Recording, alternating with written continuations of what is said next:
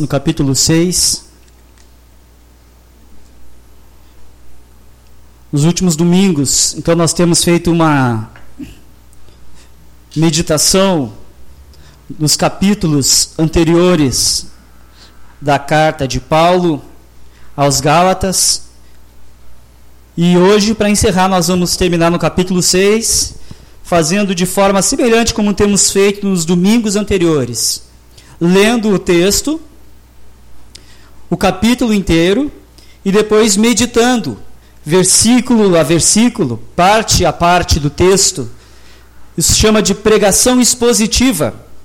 E na pregação expositiva, nós temos a oportunidade de ouvir todo o conselho de Deus, toda a palavra de Deus contida neste trecho, nesse capítulo, ou em alguma perícope, em algum trecho, em alguma parte. Então, nos últimos domingos, nós fizemos uma exposição de todo o livro, toda a carta de Paulo aos Gálatas. E isso é muito edificante e enriquecedor, tanto para quem prega quanto para quem ouve. Então, hoje que nós possamos ouvir com bons ouvidos e atentar para a palavra de Deus com reverência, amor e temor. Gálatas capítulo 6, verso 1 em diante. Irmãos, se alguém for surpreendido em alguma falta, vós que sois espirituais, corrigiu com espírito de brandura e guarda-te, para que também não sejas tentado. Levai as cargas uns dos outros, e assim cumprireis a lei de Cristo. Porque se alguém julga ser alguma coisa, não sendo nada, a si mesmo se engana. Mas prove cada um o seu labor, e então terá motivo de gloriar-se unicamente em si, não em outro, porque cada um levará o próprio fardo.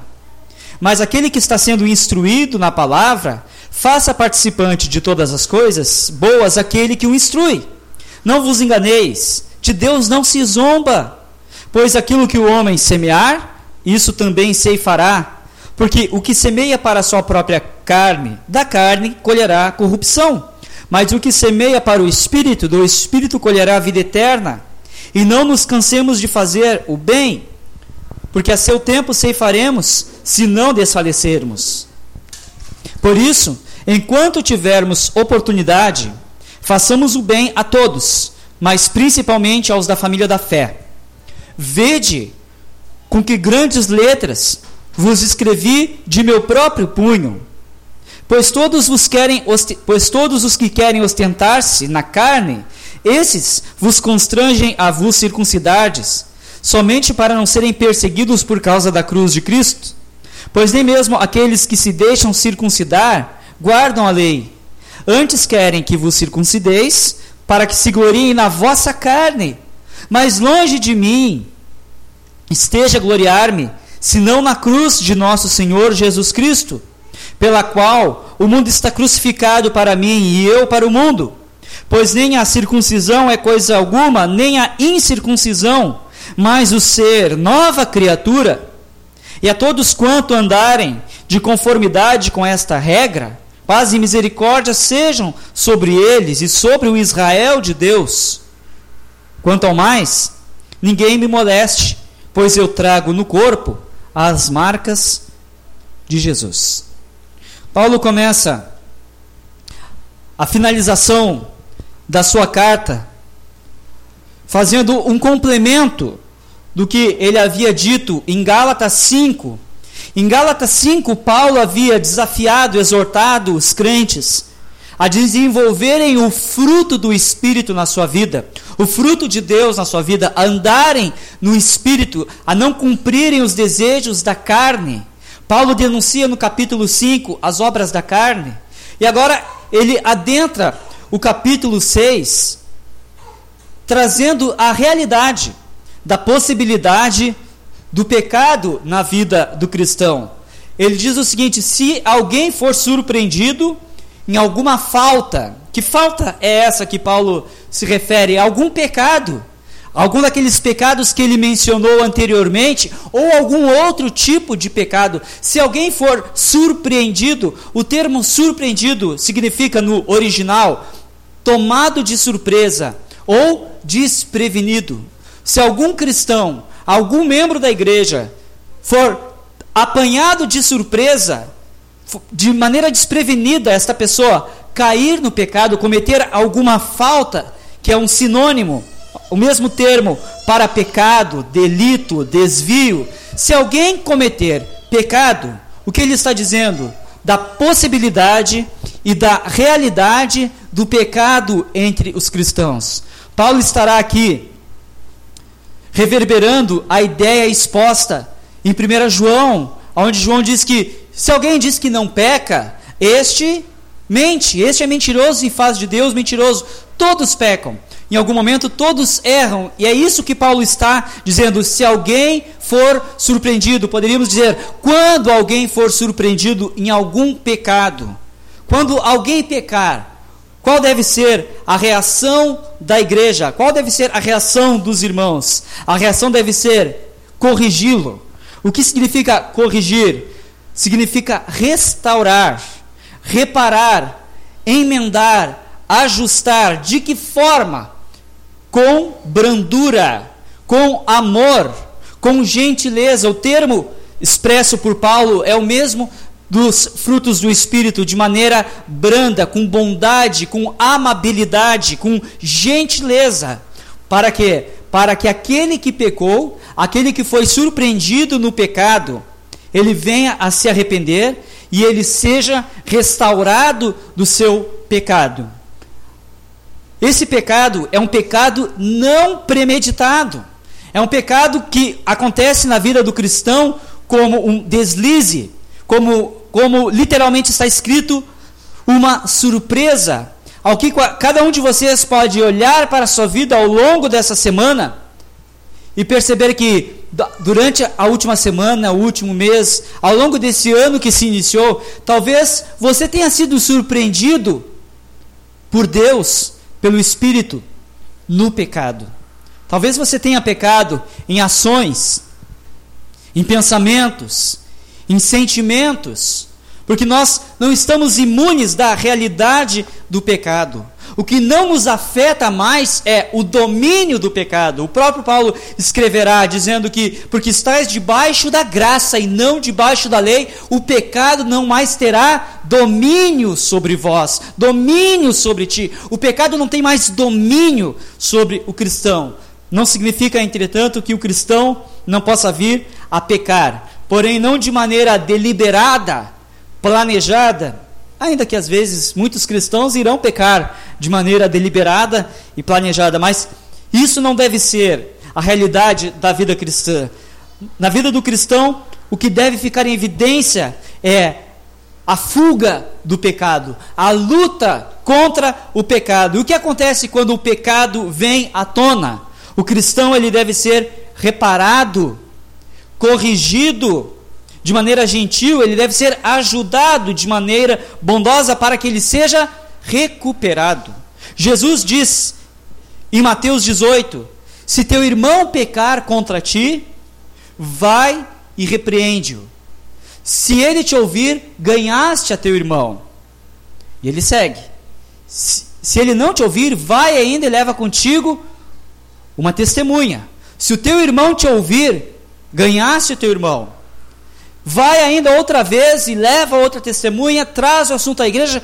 Com qual propósito, qual objetivo? Recuperar. Jesus diz: se ele te ouvir, se o teu irmão te ouvir quando for confrontado na prática do seu pecado ou no deslize do pecado, se ele te ouvir, se ele ouvir a instrução, a correção e se arrepender, ele será ganho como ganho, não ganho para Cristo uma vez mais, porque ele já está em Cristo, mas ganho no sentido de recuperado.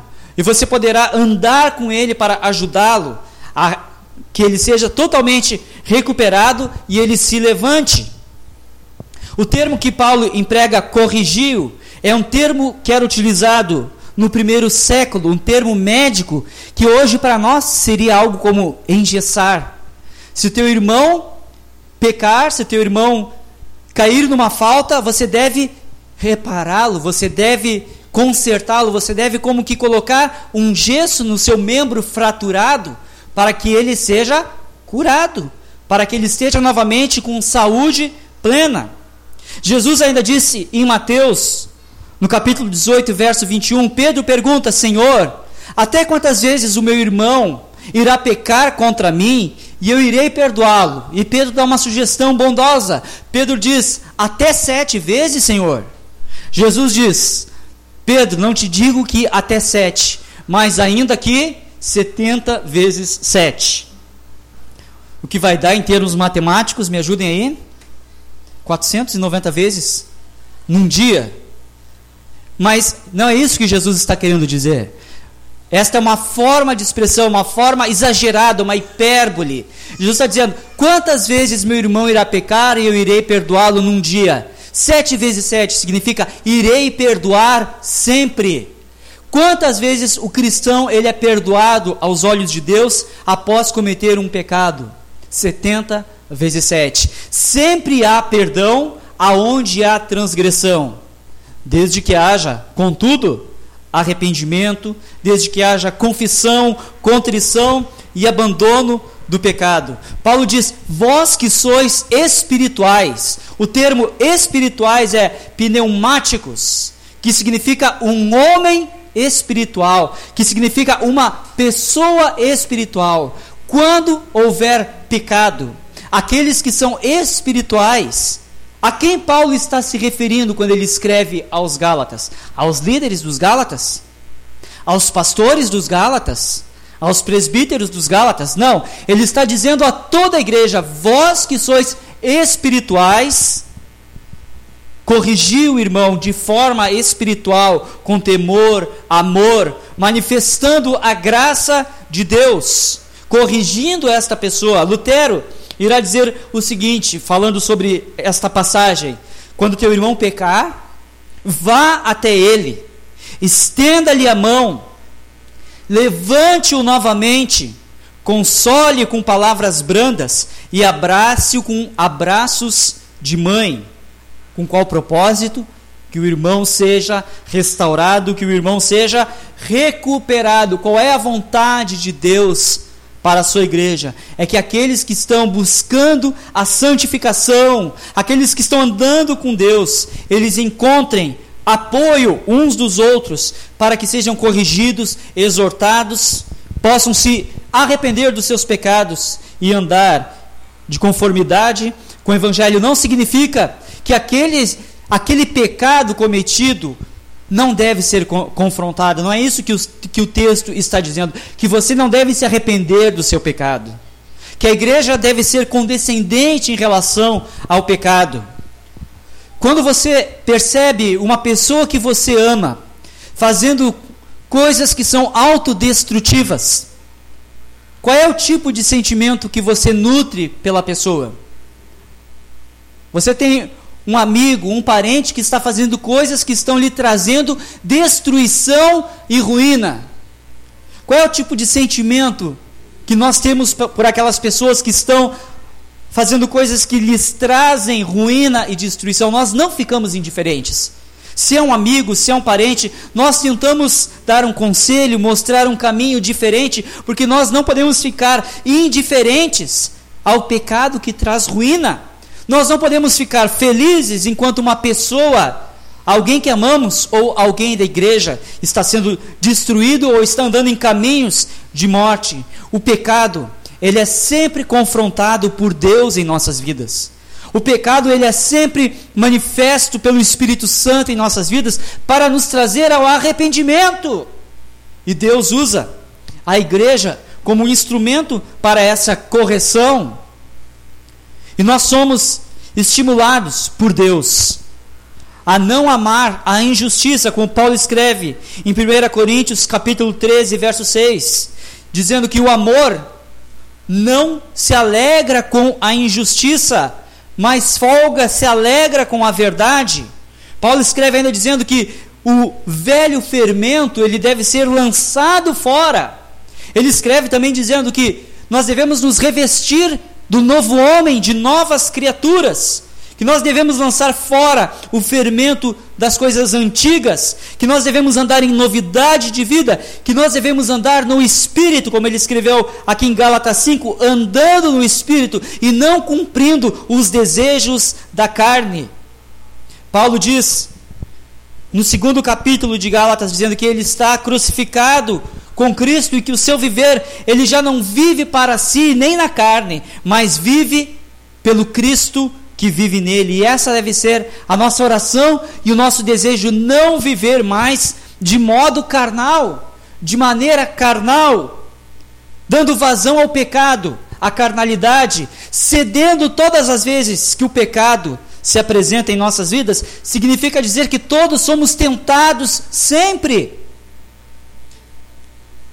mas que todos devemos resistir sempre ao pecado que o diabo sempre está ao redor, buscando trazer destruição e ruína por meio do pecado, mas que o cristão ele deve sempre resistir e que na igreja o pecado ele deve ser tratado de forma sincera e amorosa. E ele diz ainda no verso 1: "E guarda-te para que também não sejas tentado". O que ele está dizendo?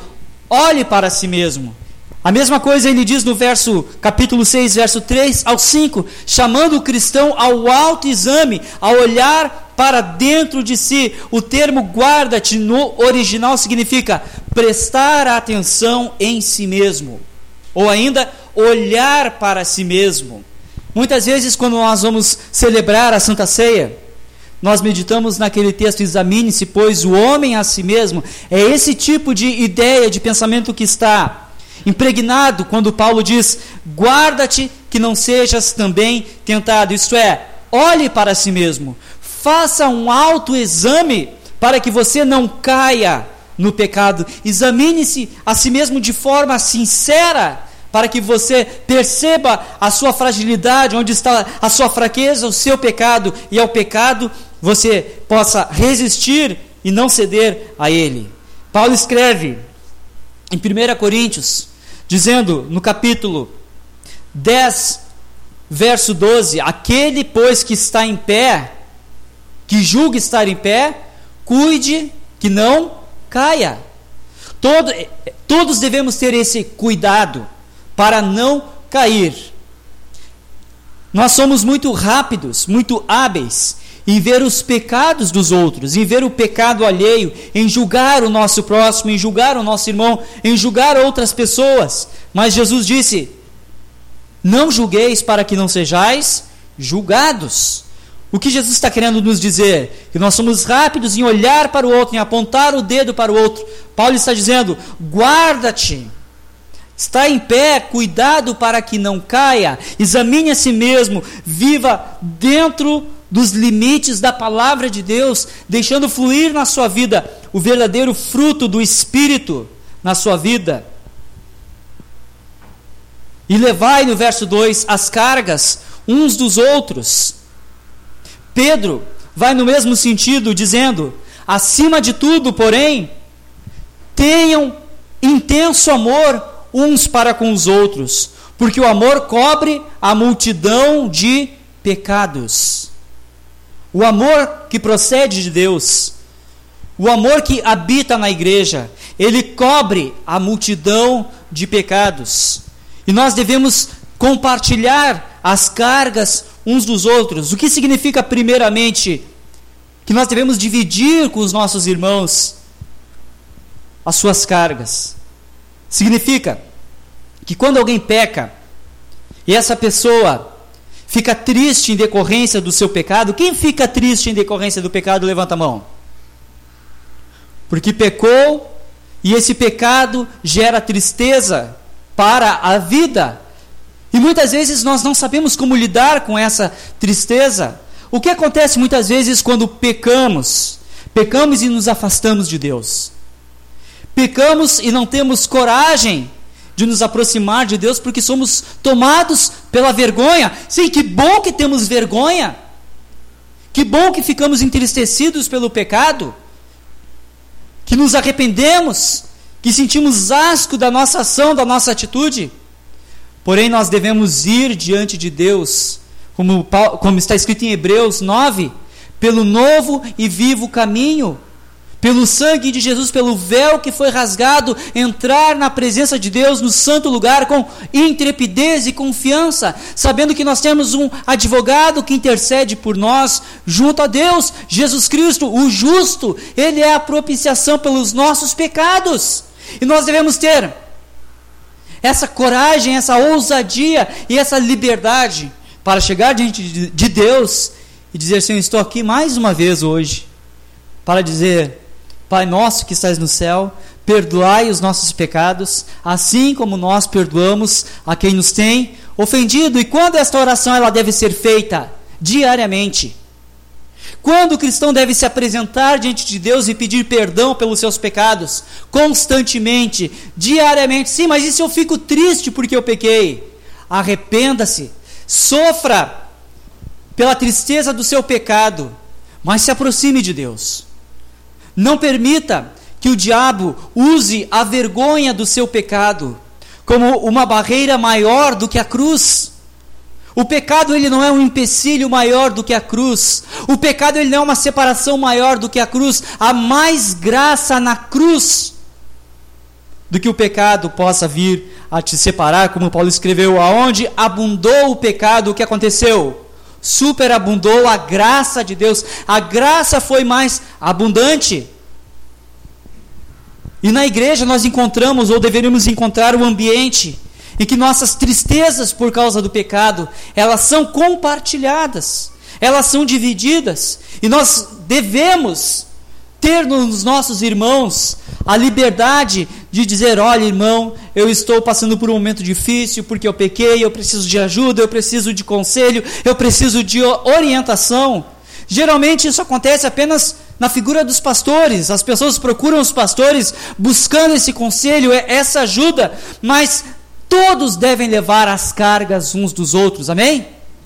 Não diz vós pastores levem as cargas do rebanho, mas levai coletivamente, corporativamente, levai as cargas uns dos outros. Jesus já levou todo o peso e a condenação do pecado. E nós podemos ajudar uns aos outros a vencerem e a crescerem. Levar as cargas significa ainda compartilhar as dificuldades da vida. Talvez a carga de alguém, carga significa peso, Carga significa preocupação, carga significa fardo. Quantas vezes na vida parece que nós estamos carregando um peso nas costas? Você já sentiu assim? Parece que tem um peso, parece que você carrega uma mochila pesada, e talvez você olhe para a sua vida e diga assim: Mas eu não cometi nenhum pecado terrível, eu não fiz nada demais, mas eu estou atravessando um momento de dificuldade, parece que eu tenho um peso sobre mim, um fardo, o termo cargas no original também significa uma opressão ou uma preocupação. A preocupação com as coisas da vida, as tribulações decorrentes da vida. Qual é o conselho de Deus para nós? Levem as cargas uns dos outros. Ajudem-se mutuamente. Ajudem a dividir o peso. Quando fizerem isso, no final do verso 2, Paulo diz: Assim cumprireis a lei de Cristo. Porque a lei se cumpre em um só mandamento, a saber, amarás o teu próximo como a ti mesmo. Gálatas 5, 14. E Jesus também disse: Nisto saberão que vós sois meus discípulos. João 13, 34. Que vos ameis uns aos outros. Como saberão que vós sois meus discípulos? Que vocês falem muito bem as doutrinas cristãs? Não. Que vocês saibam cantar músicas evangélicas? É assim que saberão que sois meus discípulos? Não. Que vocês consigam repetir um salmo? Que vocês saibam o credo da igreja? É assim que o mundo saberá que nós somos discípulos de Cristo? Não. Cumpriremos o mandamento de Cristo amando o nosso próximo como a nós mesmos, e expressaremos o nosso real discipulado de Jesus, o nosso verdadeiro caminhar com Cristo, amando o próximo como a nós mesmos, amando uns aos outros. De modo que, neste primeiro trecho da carta, no capítulo 6, Paulo está fazendo isso, trazendo um olhar para a igreja, fazendo com que a igreja olhe em torno de si, os cristãos olhem em torno de si, tendo em consideração o pecado alheio, a dificuldade alheia e chamando o cristão, a igreja, a expressarem o verdadeiro amor. A igreja deve ser a comunidade do amor, dos discípulos que expressam amor. A Bíblia estará recheada de versículos e textos que andarão na mesma direção, dizendo que nós devemos amar uns aos outros, que nós devemos servir uns aos outros, uma mutualidade está expressa na coletividade da igreja, que nós devemos consolar uns aos outros, suportar uns aos outros, ser membros uns dos outros, considerar os outros superiores a nós mesmos, nós devemos edificar uns aos outros, nós devemos exortar uns aos outros e ser bondosos uns com os outros e tantas outras coisas. Uns com os outros significa o que? Um em relação aos outros. Nós não podemos ser amorosos em relação às, às cadeiras da igreja. Quando nós pensamos em igreja, o que as pessoas têm em mente? O conjunto das cadeiras, do púlpito, das quatro paredes, da placa, do som, a igreja como esse ambiente físico mas nós não podemos ser amorosos com as cadeiras ou com os instrumentos, ainda que nós devemos cuidar do patrimônio da igreja, ter zelo por ele, mas essa edificação mútua, esse partilhar da vida em relação às pessoas. Jesus está fazendo com que a igreja olhe para os cristãos, cristãos enquanto pessoas enquanto homens e mulheres que precisam de suporte, de ajuda, de ter o seu fardo levado muitas vezes uns pelos outros, de terem a sua vida auxiliada uns pelos outros, é na igreja que nós devemos encontrar lugar para verdadeiro amparo, lugar para verdadeira ajuda. Nós vamos observar que Existem hoje muitas ações humanitárias que acontecem na nossa sociedade. Coisa boa que exista isso, ações humanitárias, ONGs que trabalham pelos direitos humanos, pela, pelo direito à comida, pelo direito à alimentação, pelo direito à moradia. Mas muitas vezes, será que nós, enquanto igreja, não somos omissos em relação a essas coisas? E porque somos omissos, as pedras estão clamando. O mundo aguarda a manifestação dos filhos de Deus. E será que nós não conseguimos expressar amor ao mundo, ser sal da terra, ser luz do mundo para, para o mundo? E será que nós muitas vezes não conseguimos ser nem isto nem mesmo uns para com os outros? Será que nós vamos sair daqui domingo após domingo, mês após mês, ano após ano, sem saber quais são as reais necessidades dos nossos irmãos? Certamente que eu e o pastor Emerson e alguns outros líderes sabem quais são as necessidades dos irmãos. Porque os irmãos confiam nos pastores e nos líderes para partilhar as suas dificuldades, os seus problemas, mas esse não é um papel apenas dos, dos, pastores. Levem as cargas uns dos outros. Todos vocês levem as cargas. Será que hoje você vai sair daqui sem saber se seu irmão está atravessando um momento de depressão, de tristeza profunda, de necessidade física? Está sem dinheiro, sem dinheiro para comprar remédio, sem dinheiro para comprar alimento, com a luz cortada, com a água cortada, passando dificuldade real, e você vai abraçar as pessoas no final do culto, vai dizer tchau, tudo bem, até o próximo domingo, e a pessoa vai atravessar um grande momento de dificuldade, porque nós estamos alheios.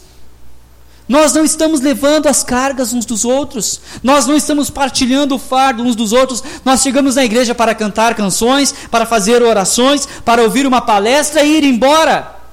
Como se vir a igreja fosse assistir a algo. Muitas vezes nós até podemos dizer: Eu vou hoje assistir ao culto. Nós não viemos aqui para assistir ao culto.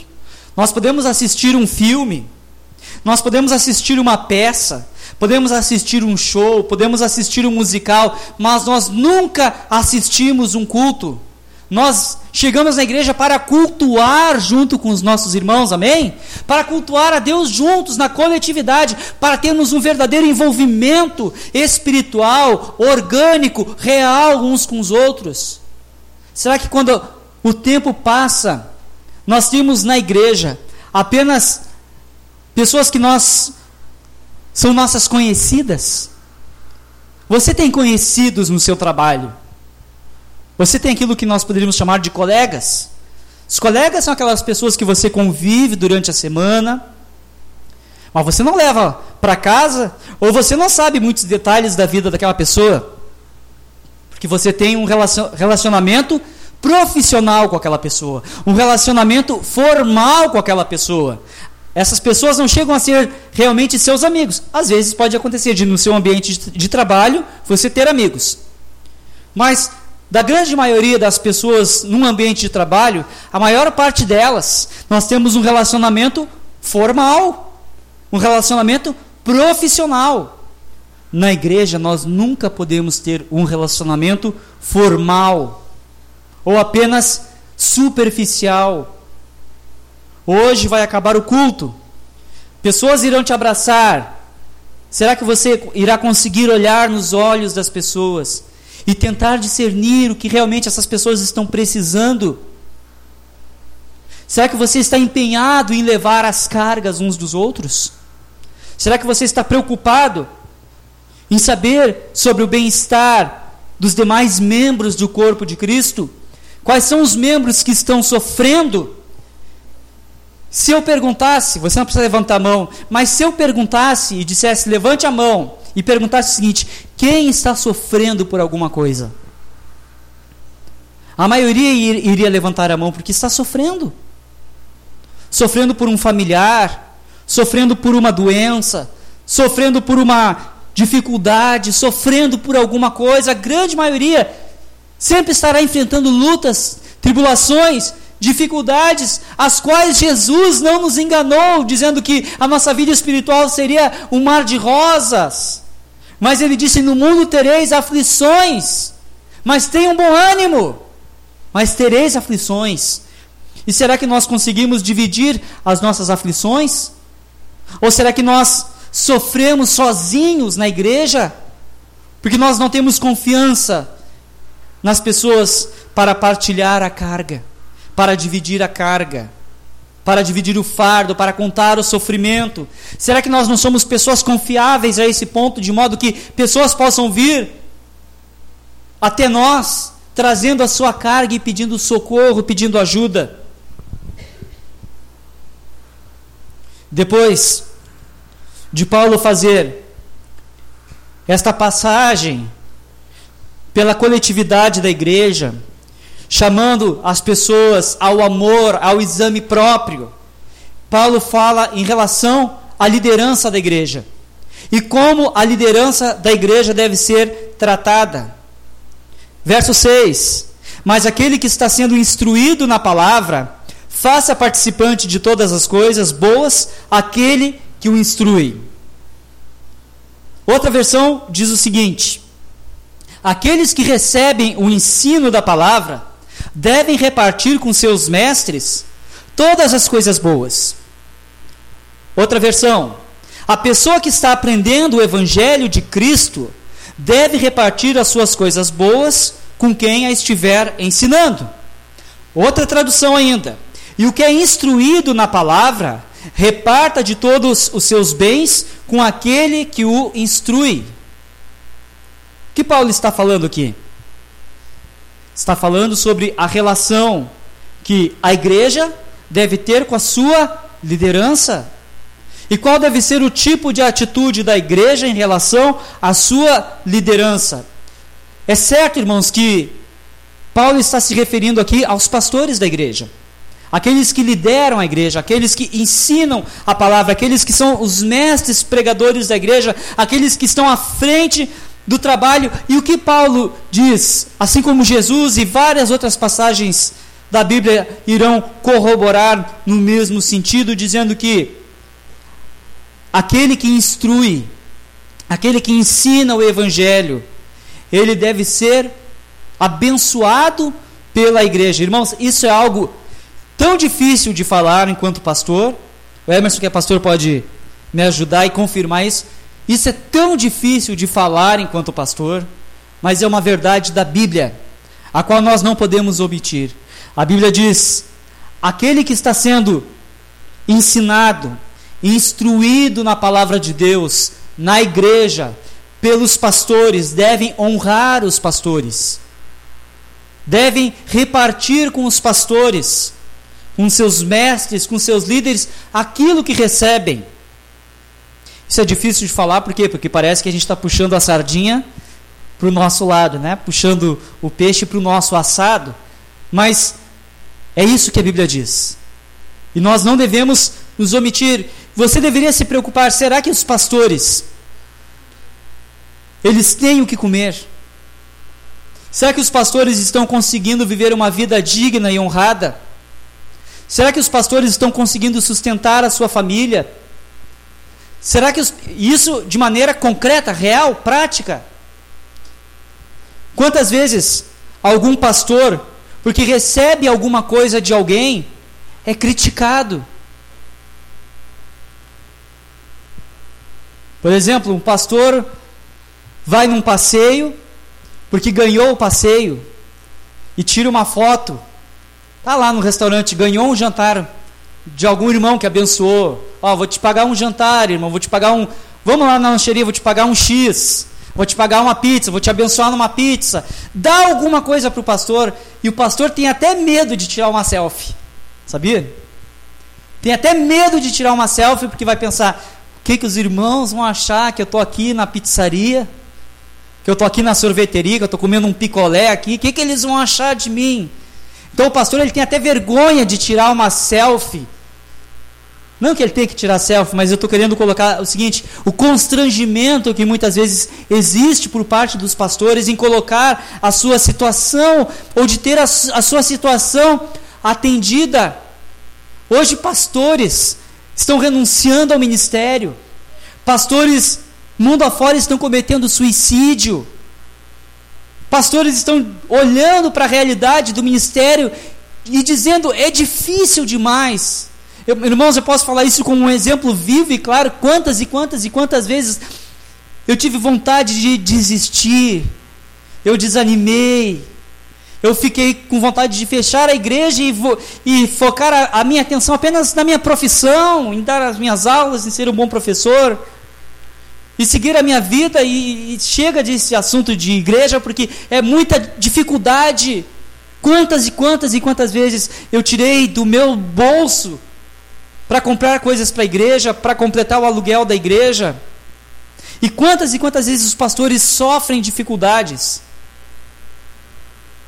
Isso aqui não é um desabafo, tá, irmãos? Isso aqui é uma exposição do que diz o texto no verso 6, junto com um exemplo real da minha vida e de tantos outros pastores que poderiam confirmar essas mesmas palavras. Porque da mesma forma, que, mesma forma que as pessoas não se importam com as dificuldades uns dos outros para levar as cargas uns dos outros, elas não se importam com a dificuldade dos seus pastores. Evidente que os pastores, eles não devem viver uma vida luxuosa, ostentando, ou tendo um padrão de vida às custas da igreja. A palavra de Deus diz: Assim ordenou também o Senhor que os que pregam o evangelho, que vivam do evangelho. O que significa isso? Aqueles que vivem, aqueles que pregam o evangelho, que se afadigam nisso, que colocam a sua mão nesse arado, que vivam disso. Por exemplo, essa semana eu consegui meditar na palavra para pregar hoje à noite. Na terça-feira, na quarta-feira, na quinta-feira, na sexta-feira, ontem e hoje por várias horas do dia, por vários momentos do dia. Eu li todos os comentários bíblicos que eu tenho sobre esse capítulo. Eu li todos os livros que eu tenho sobre esse capítulo porque eu estou de férias. E essa semana eu tive tempo para fazer isso. Mas quantas vezes, quando eu não estou de férias, para conseguir conciliar trabalho e pregação, eu tenho que fazer um esforço gigantesco. Acordar mais cedo, dormir mais tarde, sacrificar o almoço, simplesmente para trazer a pregação ou o estudo da escola dominical ou alguma outra coisa que acontece na igreja. E muitas vezes a igreja ela não é mais edificada, ela não cresce mais, porque os pastores eles precisam fazer muitas coisas ao mesmo tempo. Precisam bater o escanteio, que nem se fala, correr para a área e cabecear, cobrir todas as necessidades da igreja, fazer uma série de coisas, milhares e milhares de coisas, e os pastores não conseguem nem respirar. É certo, irmãos, que existem abusos, que existem pastores que são lobos vorazes e devoradores. É certo que se nós ligarmos a televisão, nós vamos ver pessoas aí pedindo que você dê o que você tem e o que você não tem. Você vai ver líderes com jato particular, com mansões. Não é disso que nós estamos falando. Nós estamos falando de partilhar, faça participante de todas as coisas boas aquele que o instrui. Isto significa tenha comunhão nas suas coisas boas. Naquilo, naquilo que você recebe, nas coisas boas que te alcançam, tenha comunhão não só com a igreja, mas tenha comunhão com seus líderes. Se importe com seus líderes. Fortaleça os seus líderes. Se a igreja, irmãos, ela necessita de recursos materiais, de dinheiro. Por que, que todo domingo nós aqui separamos um momento para você trazer dinheiro aqui e colocar aqui?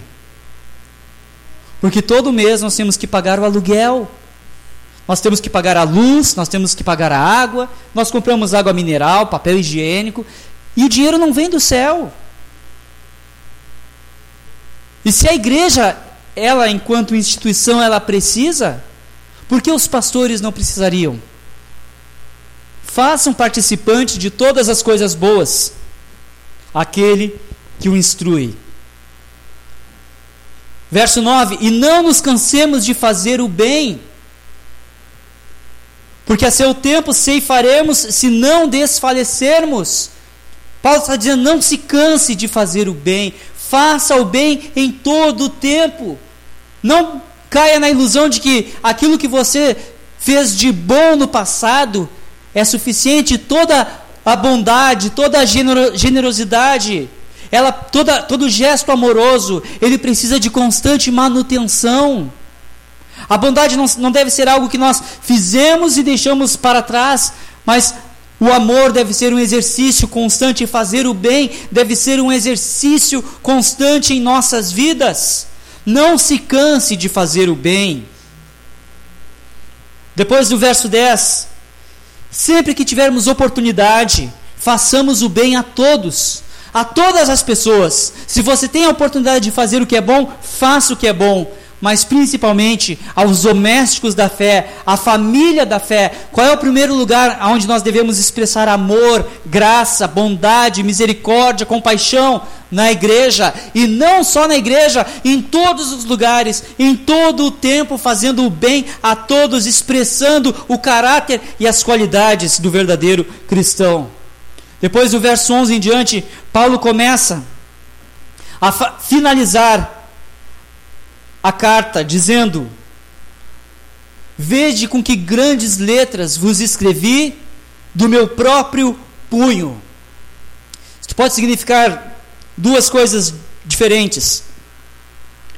Que Paulo estava escrevendo grandes letras, no sentido de que a carta aos Gálatas, ela é grande no seu conteúdo teológico, e é possivelmente isso que ele está querendo dizer, no que diz respeito à doutrina da justificação pela fé em Cristo somente, grandes letras, um grande significado, e Paulo dedicou um tempo especial a escrever de próprio punho para os Gálatas. Paulo não fez uso de um amanuense. O que era um amanuense? Era alguém como se fosse assim, tipo um secretário como Lucas foi para Paulo em muitas ocasiões. Paulo ditava e Lucas escrevia. Aos Gálatas, Paulo parou o que ele estava fazendo em uma das suas viagens missionárias, ocupado, viajando, com tribulação, plantando igreja, evangelizando. Ele parou o que ele estava fazendo e dedicou seis, o que nós chamamos hoje de capítulos, seis capítulos de uma carta àquela igreja na Galácia, quem ele amava tanto, a quem ele queria corrigir, a quem ele queria demonstrar a necessidade de voltar aos rudimentos essenciais da fé cristã, a Cristo principalmente. O que mais pode significar isso? Que Paulo escreveu do próprio punho grandes letras, que Paulo escreveu de maneira destacada, de maneira o que hoje nós chamaríamos de negrito, ou em letras grandes, devido ao senso de urgência dado ao perigo que os Gálatas estavam enfrentando de cair numa falsa religião, de cair numa perversão do Evangelho. Ele está dizendo: Meus filhos, voltem rapidamente. Estou falando carinhosamente com vocês, afetuosamente, estou falando do meu próprio punho, escrevendo pessoalmente. No verso 14. Ele vai dizer que longe dele, longe de mim, longe de Paulo, esteja gloriar-me senão na cruz de nosso Senhor Jesus Cristo, pelo qual o mundo está crucificado para mim e eu para o mundo. Os Gálatas estavam deixando de se gloriar em Jesus e passando a se gloriar na circuncisão.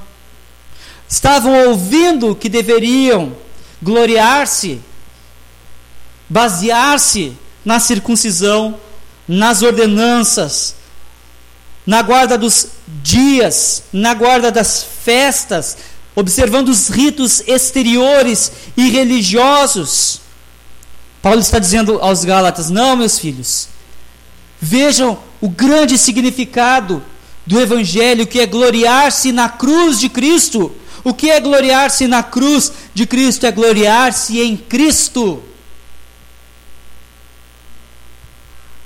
não gloriar-se na carne, não gloriar-se naquilo que uma pessoa pode fazer.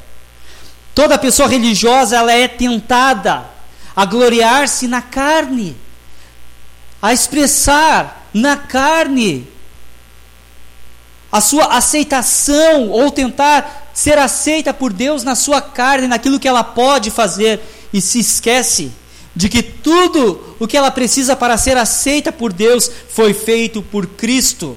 A salvação se dá pela graça somente, somente pela fé, somente por Cristo, e que o crente, o justo, ele é justificado pela fé, e não por coisas que ele possa vir a fazer na sua carne.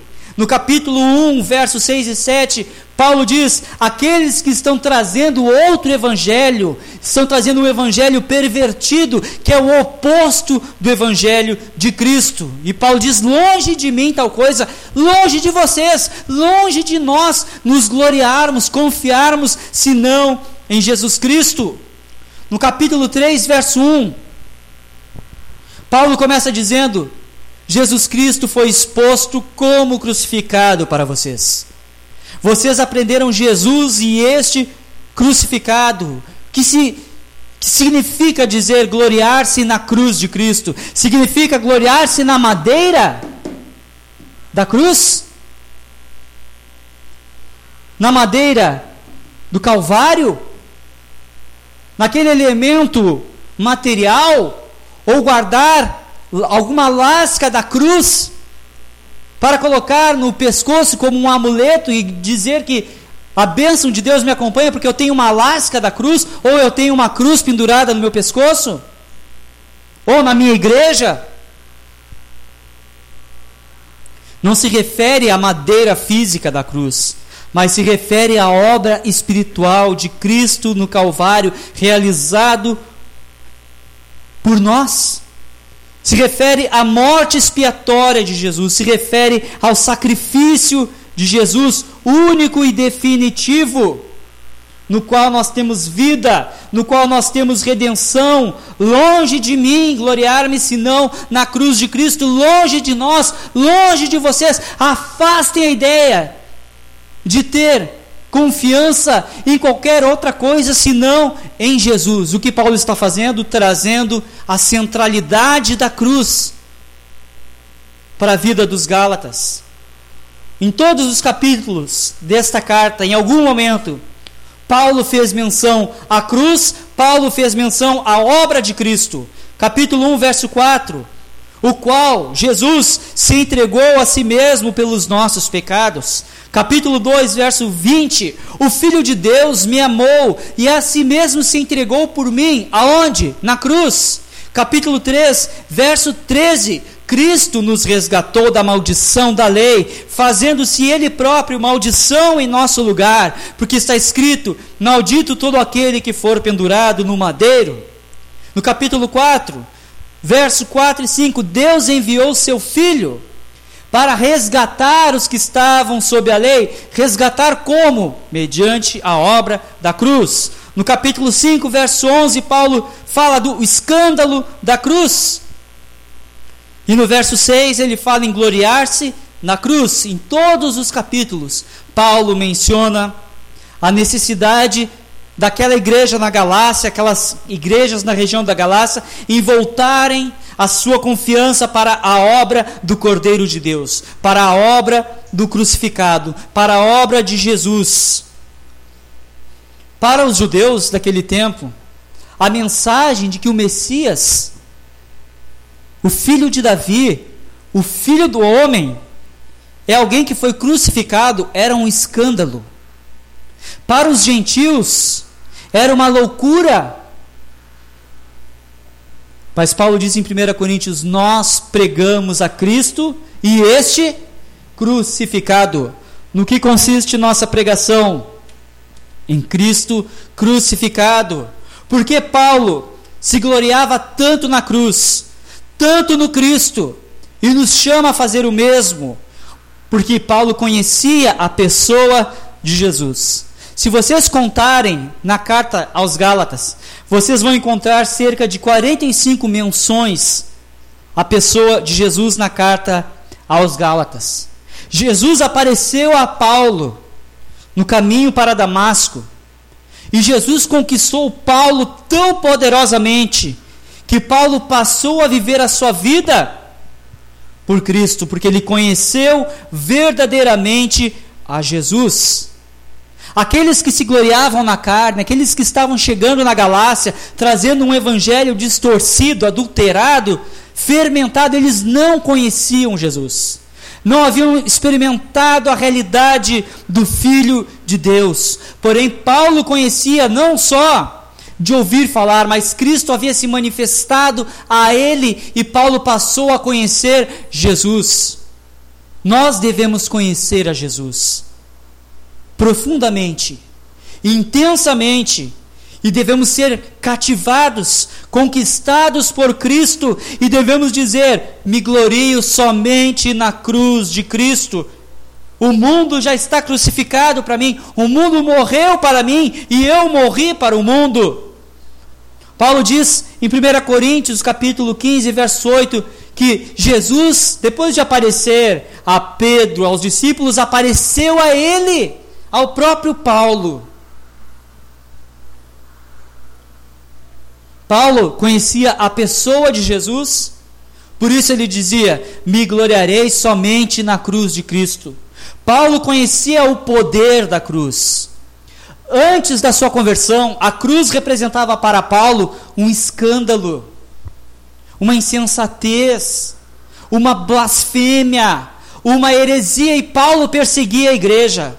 Porém, quando ele conheceu o Cristo ressurreto e foi alcançado pelo poder da cruz,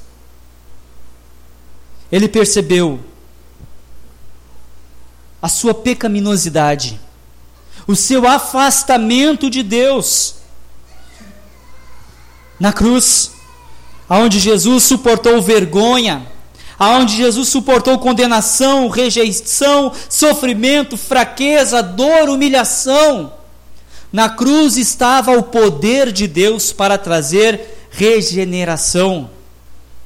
O ser humano havia se voltado contra Deus, fugido de Deus em Adão. O homem havia ido o mais longe possível de Deus em Adão. Porém, em Cristo está o poder para o homem fazer o caminho de volta para Deus. Qual é o poder da cruz? Poder para salvar pecadores. Por isso, Paulo diz: Me gloriarei somente na cruz. Qual é o poder de Jesus, do crucificado? Poder para salvar, poder para regenerar, poder para transformar pessoas, o qual Paulo diz no verso 15 que o que importa é ser uma nova criatura, uma nova criação, uma nova pessoa, um ser regenerado. Paulo conhecia a lei e ele entendeu que a lei não tinha a capacidade de salvá-lo, de tirá-lo da morte para a vida. Depois que ele foi alcançado por Jesus, que morreu e ressuscitou, ele percebeu que a libertação dos grilhões estava nos grilhões do pecado, da condenação da morte, estava naquilo que Jesus havia realizado, que Jesus havia acabado com o poder dominador do pecado. O que Jesus faz conosco? Jesus nos salva dos nossos pecados, Jesus nos salva do poder dominador do pecado, de modo que não somos mais escravos do pecado, somos servos de Deus e não servos do pecado. Qual era o propósito da cruz, a qual Paulo se gloriava? Trazer novas criaturas. Desde Adão até a vinda de Cristo, o mundo só conheceu velhas criaturas, criaturas caídas, homens caídos, homens degenerados, Homens que eram semelhantes a Adão, mas em Cristo, o mundo passou a conhecer um novo tipo de criatura, um novo tipo de ser a partir de Jesus. Chegou até a terra uma nova criação de Deus, os seus filhos, os regenerados, os convertidos, aqueles que foram feitos nova criatura. A partir de Cristo, um novo tempo um novo povo foi dado ao mundo. Uma nova semente foi plantada na terra, a semente de Cristo. Novas criaturas que são e estão sendo transformados à semelhança de Jesus. Que na cruz realizou um ato pleno de obediência e pagou por todos os pecados do mundo para que todo aquele que nele crê não pereça, mas tenha vida, para fazer com que pessoas possam nascer de novo, não carnalmente, mas nascer espiritualmente na regeneração que acontece no interior, o nascer de novo, o ser feito uma nova criatura. E ele termina dizendo a todos que cumprem esta regra de ser nova criatura, de confiar em Deus, de confiar na obra soberana de Deus, a esses seja a paz e a misericórdia.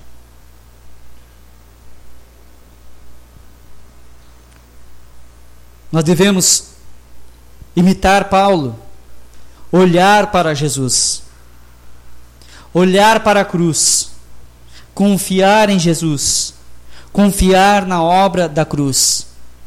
Devemos nos lembrar do propósito de Deus em Cristo, fazer vir ao mundo novas criaturas, novas pessoas que confiam apenas naquilo que Cristo realizou. Amém? Vamos orar? Pode ficar em pé? Pedir o pastor Emerson orar.